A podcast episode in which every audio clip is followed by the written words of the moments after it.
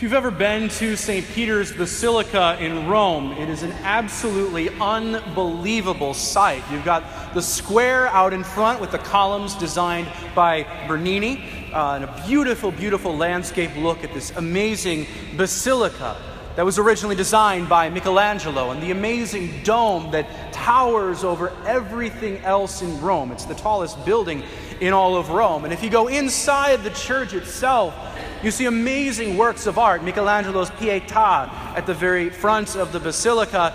And if you look near the top of the basilica itself, you'll see in six foot tall letters made of mosaic the Latin words Tu es Petrus et super hanc Petram, edificabo et ecclesiam meam. You are Peter.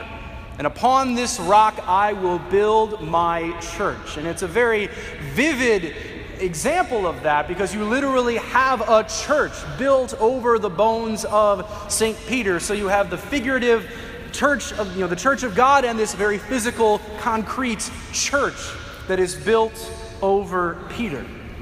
It's incredibly and just amazing. It's an amazing building.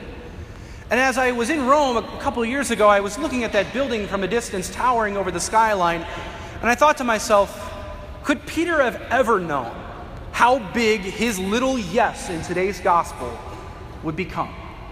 Did he ever fully comprehend how big, how significant that small confession of faith was that we heard in today's gospel?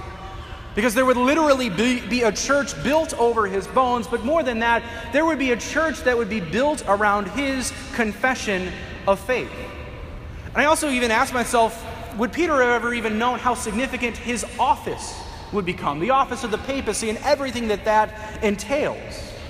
Because at the time of this gospel, the church was comprised of literally just a few dozen people. It was very small. This was very early on in Jesus' public ministry. So you could say that the number of actual believers was quite small. And even at the time of Peter's death, Christianity was restricted to little pockets of the Mediterranean and East Asia kind of a very small, uh, compact part of the world.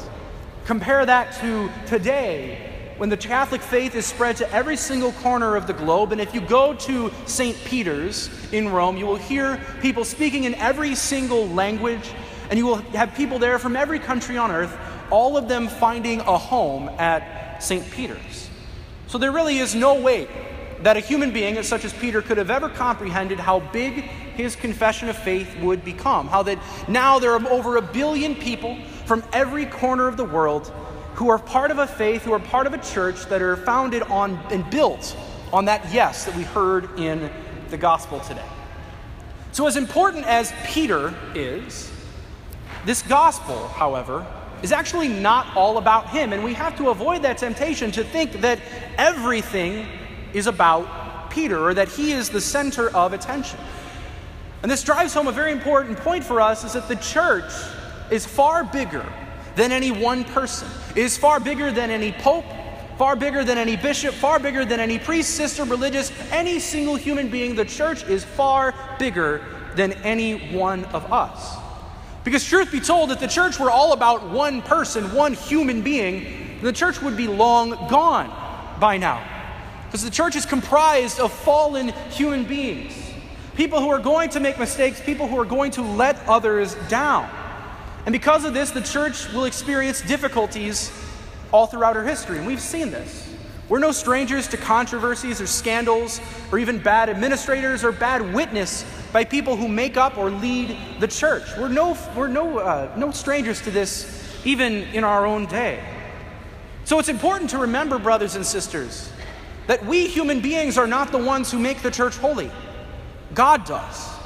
God is the one making the church holy. Because if human beings were the measure of the church's holiness, then Peter would have been an abject failure as a pope, and every single pope after him would have been an abject failure. But yet, God still entrusts his mysteries and his church to fallen creatures. He does this probably with the best insurance policy he could ever have the Holy Spirit is the Holy Spirit is the one guiding the church who is able to work through the failures and the weaknesses and the shortcomings of Peter, every pope, bishop, priest, and every other person who has ever comprised of the church. The Holy Spirit is the one who is able to work through our weaknesses to accomplish God's work and to accomplish God's grace. As I like to say to people, if you're staying in the church because of a pope, or if you have left the church because of a pope, then you're putting your faith in a human being rather than Almighty God. Because if we would have put our faith in Peter, we would be very disappointed. Because remember, later on in this gospel, he is going to deny Jesus three separate times. We would be very disappointed and possibly have our faith shaken if we were to put all our eggs in Peter's basket. And if anything, the church is still here in spite of her leaders and those who have comprised it over the centuries. Because the church is so much bigger than all of us. We have seen how the church has been able to survive for 2,000 years, and we know that the church will continue to survive long after we are gone, until the very end of time. So the church can truly withstand anything that comes her way, and she's done this for 2,000 years. You know, I was amused a couple years ago that when Apple Computers celebrated their 40th anniversary, and I, I just kind of laughed and said, All right, Tim Cook, call me in another 1,960 years, then we'll talk. Uh, you think of something even as big as Apple Computers, that's not going to be around another 1960 years from now. But the church will. She always will. And I think one person who understood this quite well was our Pope Emeritus, Pope Benedict. He said some very beautiful words about the church and its relationship to all of us. And he ironically said this at his very last general audience as Pope. He had just resigned. There was this, you know, very big, big event that had just happened, and a lot of people were scared and nervous. But he said these very beautiful words at really his last public event as Pope. And I want to read them to you. He says this I have felt like St. Peter with the apostles in the boat on the Sea of Galilee. The Lord has given us so many days of sun and light winds, days when the catch was abundant. There were also moments when the waters were rough and the winds against us, as throughout the church's history, and the Lord seemed to be sleeping. But I have always known that the Lord is in that boat. And I have always known that the boat of the church is not mine, but His. Nor does the Lord let it sink. It is He who guides it. This has been and is a certainty which nothing can shake. What beautiful words from a man who, again, knew that the church was far bigger than him or any other human being, that it belonged to God. And the church is not ours, brothers and sisters, it's God's. Peter himself would have known this better than anyone. So it's a good reminder to us that our faith is not in the people in the church, but the one guiding the church, namely Jesus Christ.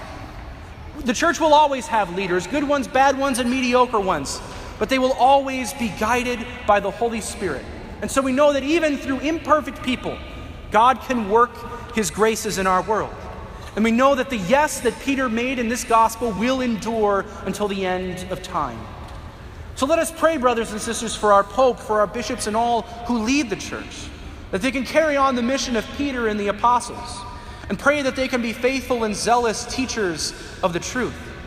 And pray that, the, and pray that that yes of Peter will continue until the end of time, that yes that has guided souls to salvation for centuries, and will, and will continue to guide the church forever.